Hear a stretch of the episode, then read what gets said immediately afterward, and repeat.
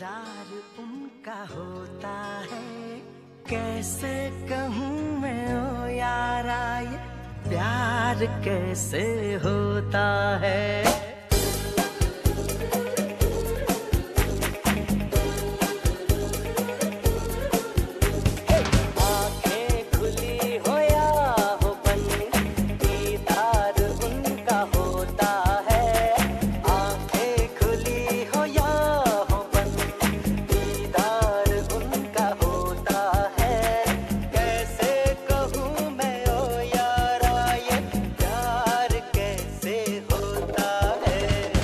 北京时间的十二点零七分，这里是文艺之声文艺大家谈，来自中央人民广播电台。各位好，我是小东。各位好，我是代班主播肖璐。啊，一个久违的声音啊，好久没有出现在电波中，在这个节目的时段和大家见面了。嗯但是终于在每一次小昭啊休假的时候，我都会不出意外的出现是吧？。所以你特别想我们的听众哈，特别是这个时段的听众啊。对我特别想念，但是我不知道听众想不想念我，或者说我身边的男搭档。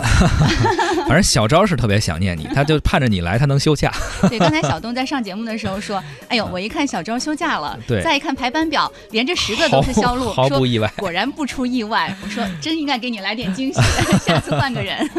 挺好，挺好。咱们这越来越默契了嘛，也越来越熟悉。今天呢，咱们来聊一个事儿，是关于这个印度电影的。听到这个旋律，其实呃大家都觉得很熟悉啊，嗯也是出自之前的一部呃印度电影中的歌曲，呃《真爱永存》是它的主题曲。嗯而呃，包括之前引进的很多的咱们看过的印度的电影，什么大篷车呀、流浪者呀，啊，包括后来咱们听到的这首歌的这个真真爱永存等等，呃，包括还有二零一呃二零零一年的时候，阿育王，这些都算是大家非常熟悉的一些印度电影。而印度电影其实也是非常有自己独特风格的这种呃一种类型电影吧，在我们的印象中，”嗯，没错。那之后，随着印度电影在海外市场的广泛发行呢，它的国际影响力也是越来越大了哈。中国呢，也是不断的在引进一些优秀的作品，主要也还是在印度本土和海外市场取得一定票房成绩和口碑的作品。就比如有着印度刘德华之称的 阿米尔汗主演的《三个傻瓜》呀，嗯还有《我的个神啊》等等，都是近几年内脍炙人口的作品了。这个阿米尔汗当时是被称为呃印度刘德华华哈，嗯那时候年轻。现在我看他最近演这个电影呀，岁数大一点，我感觉像是印度的 黄秋生的感觉，就是好像还是眼睛大大的，还是挺帅的，但是沧桑多了一些哈。刘德华也老了嘛，对，最近有一部他主演的电影正在中国上映，《摔跤吧，爸爸》。嗯呃，这部电影据说刚刚开画的时候，在呃内地的排片量并不是很高啊，嗯因为当时也是碰到了像《银河护卫队》第二部等等这些大片的拥挤啊。呃，当时上映首日，有媒体统计说，万达影院院线只是给他排出了大概百分之三的排片率，这是嗯非常低了。而其他的影院，呃，院线基本上也就给到了百分之十三左右的这样一个排片率。可是啊，没想到即使是这么低的排片率，它还是获得了非常不错的票房和很高的口碑。哎，没错，就是上周五吧，《摔跤吧，爸爸》上映之后，在排片率很低的情况之下，首日票房首日票房仅仅一千四百万，但是第二天呢就斩获了三千万，周日更是逆势上扬。很多人的朋友圈呢也都是被这部电影给刷爆了。嗯，但是它到底好看在哪里呢？我们今天的文艺大家谈里面就来聊一聊《摔跤吧，爸爸》这部一开始不太受重视，但是却实现了票房口碑双逆袭的电影。是的，不知道您的朋友圈或者微博是不是被这部电影啊呃刷过屏？嗯呃，您是不是看过这部电影呢？或者有没有去观影的打算？呃，或者说您是不是喜喜欢呃印度电影？您印象中的宝莱坞的这个风格都有哪些？也可以发来文字留言跟我们互动一下，还有机会获得我们赠出的电影票。哎，看一下我们都会有什么样的这个好的电影来邀请大家去看哈。呃，五月十一号，本周四。晚上六点钟，文艺之声邀请你观看黄磊首部导演的作品《麻烦家族》。电影描述了一对老夫妻的离婚风波，引发了整个家族前所未有的大混战。您只要发送姓名加电话，再加上“麻烦家族”到我们文艺之声的微信公众号呢，就可以参与报名抢票啦。是，呃，本周四应该说就是明天了啊，明天十八点的一个电影。同时呢，除了电影以外，我们还会邀请大家在五月十九号。星期五的晚上十九点三十分，在朝阳九剧场邀请您观看大圣工作室出品的爆笑都市爱情话剧《你是我的魂斗罗》。呃，不同于刚刚说那部电影，这个话剧讲的是一对儿年轻的小情侣之间发生的一个啊，呃，当时他们这个宣传说叫年轻人中一个小人物版的人鬼情未了。嗯哎，在话剧的舞台上怎么去体现这个人鬼情未了的桥段？如果您感兴趣的话呢，发送姓名加上电话加上你是我的魂斗罗到文艺之声的微信公众号可以报名抢票，就有机会获得五月十九号晚上十九点三十分朝阳九剧场的这部话剧《你是我的魂斗罗》的票。嗯。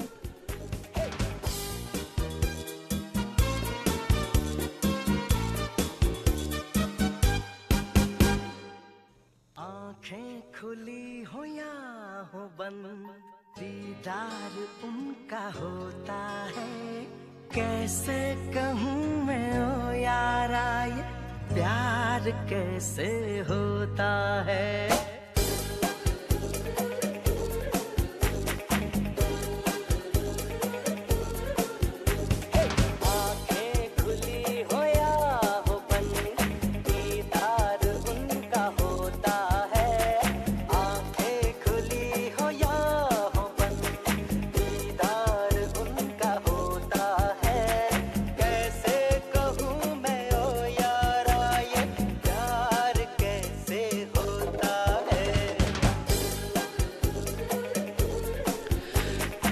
说到这个印度电影啊，确实是有着自己非常独特的风格。最早的时候，我们对它的印象应该说是歌舞，歌舞片应该是印度电影我们之前比较惯影惯有的这样的一个认知啊。嗯而在这次的《摔跤吧，爸爸》呃，其实看过的人可能知道，不仅仅停留在歌舞了，也有一些呃转变，可能更往剧情这方面的发掘更多了一些。哎，那我们来说一下《摔跤吧，爸爸》的这个剧情哈。这是一部女性为了自己争取命运自主权，并且赢得尊严的励志喜剧电影，是根据真人真事来改编的。嗯，影片当中呢，由阿米尔汗饰演的辛格是印度国家摔跤冠军，却因为生活所迫放弃了摔跤。他希望儿子可以帮助他去完成梦想，为印度赢得世界级金牌。可是不料命运捉弄哈，让他连生了四个女儿嗯。这概率也是够低的，对，命运真是够捉弄的。是的，但是辛格有没有被这个命运给就彻底的给压制呢？开了个玩笑，哎，对，一个偶然的机会之下呢，辛格开始教女儿摔跤，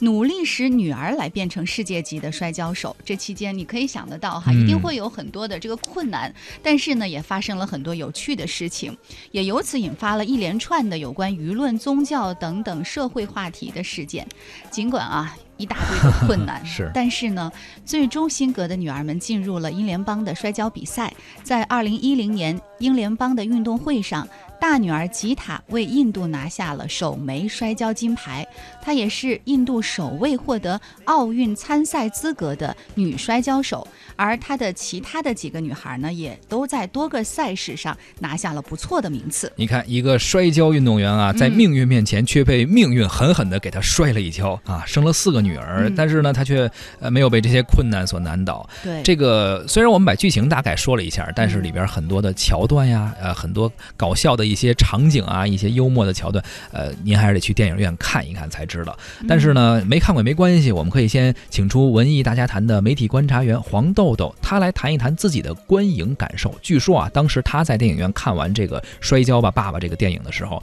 激动的站起来鼓掌，领掌带动着很多电影院的朋友们也一起鼓掌，听听他怎么说的。《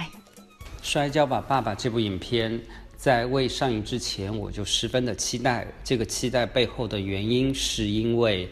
呃，阿米尔汗因为之前的《三傻大闹宝莱坞》和我《第一个神啊》两部影片所积累下的良好的口碑，所以说，呃，在没有上映之前，我就非常的关注。那么在上映之后，我第一时间去看的话，在观影的过程当中，我也是又笑又哭，甚至在影片结束的时候的话，我还带领了全场的观众进行鼓掌，表示对印度了这部影片的一种致敬。那么我也认为这是一部非常优秀的一部宝莱坞的电影。那么它带给我们的思考，带给我们的感动是非常非常强烈的。那么这部影片对于我们国产电影的生产的启示实在是意义太大了，多么扎实的剧本。那么，而且这个作品当中的现实主义的关怀里头洋溢着浓浓的这种家国情怀，还有呃亲情关系，还有个人理想的奋斗等等。我觉得这些的话都体现出了印度这部影片在题材上和在这个内容上的这个成功之处。另外的话，我觉得影片包括演员的表演，尤其是阿米尔汗，为了一部电影的话，他甚至增肥。我觉得这种精神都是特别值得我们当下的呃演员们，尤其是我们今天所批判的一些流量小生们，值得学习的。所以说，看完这部电影的话。我认为，呃，印度电影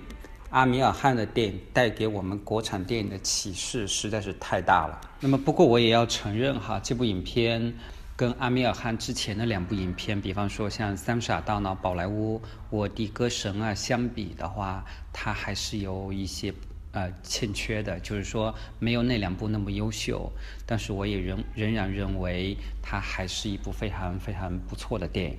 那么今天中国观众对它给予潮水般的掌声，给它在豆瓣打分其他的评分系统上给它打这么高的分的话，我认为在这背后仍然有一种集体无意识的心理，这个心理就是大家对国产电影的集体不满。认为我们今天的电影过于的急功近利，过于的浮躁，而没有真正塌下心来去好好创作，反而是认为你看，呃，人家印度能够把一部摔跤的题材的电影拍得这么的好看，这么的热血沸腾，甚至还能够关注到印度当下的社会现实，所以说我们才会齐刷刷的给他这么高的赞誉。从题材上来说的话，这是一部体育励志题材的电影。那么我们之前看过呃排球的，看过网球的，看过棒球的，看过足球的，但是阿米尔汗能够把一部摔跤题材的这么看上去没有美感的这么比较枯燥的电影拍的这么让人热血沸腾，我觉得这点做得非常非常的成功。那么这一点也体现出的印度电影的话，在作为宝莱坞生产的这么一个国家，它在啊电影生产方面能够这么多年长期维持他们高产的数量以及高质的这个质量的话，一定是有道理的。所以说，当我们今天在夸奖《摔跤吧，爸爸》这部电影的时候的话，其实我觉得更大的意义上来说，是它能够促使我们。反思我们自己的电影生产，能够让我们更好的静下心来考虑我们的电影未来除了要跟好莱坞去 PK 以外，我们如何还要继续的跟宝莱坞去 PK？而且背后更更重要的是，我们要踏下心来学习他们。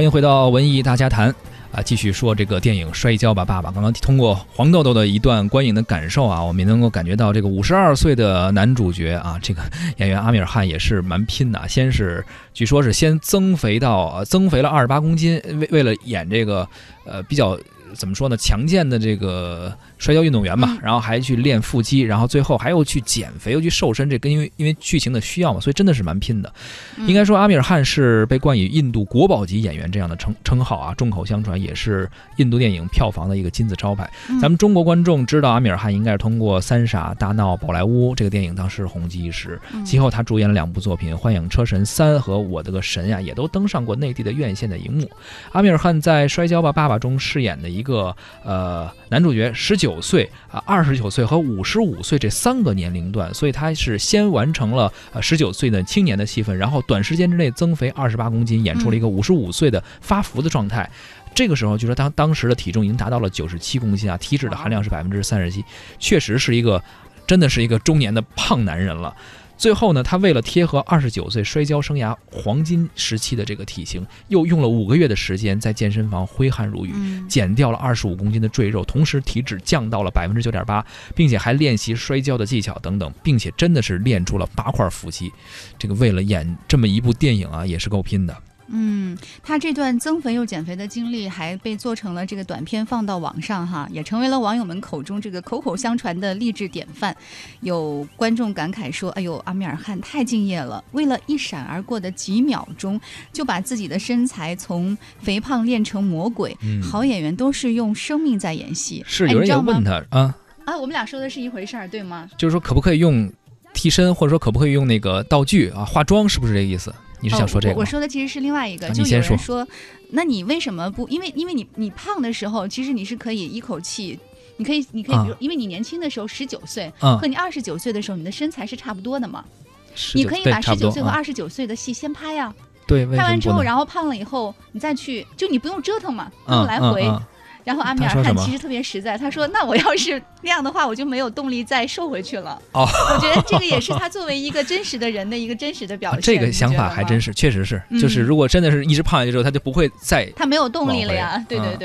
对，对，我要说的是，有人确实也问过，说你能不能嗯考虑说进行一些特效的化妆？因为嗯很多我们确实瘦人，比如要演一个胖角色的时候，有些人会考虑到哎，化妆，你就知道当时那个嗯郑秀文和刘德华不是啊演一部电影？就是关于那个瘦身男女。啊对对对，就他们其实就是带了那种，因为他那个是为了寻求一个夸张的效果，所以带的更多。但是阿米尔汗这个呢，他不是那那么夸张，所以他怎么说？他说，如果真的是做道具的话，我可能感受不到这种肥胖的感觉，演出来不嗯真实。嗯这个演员真的是啊，真的是敬业。所以有人说他为为了演戏用生命在演戏，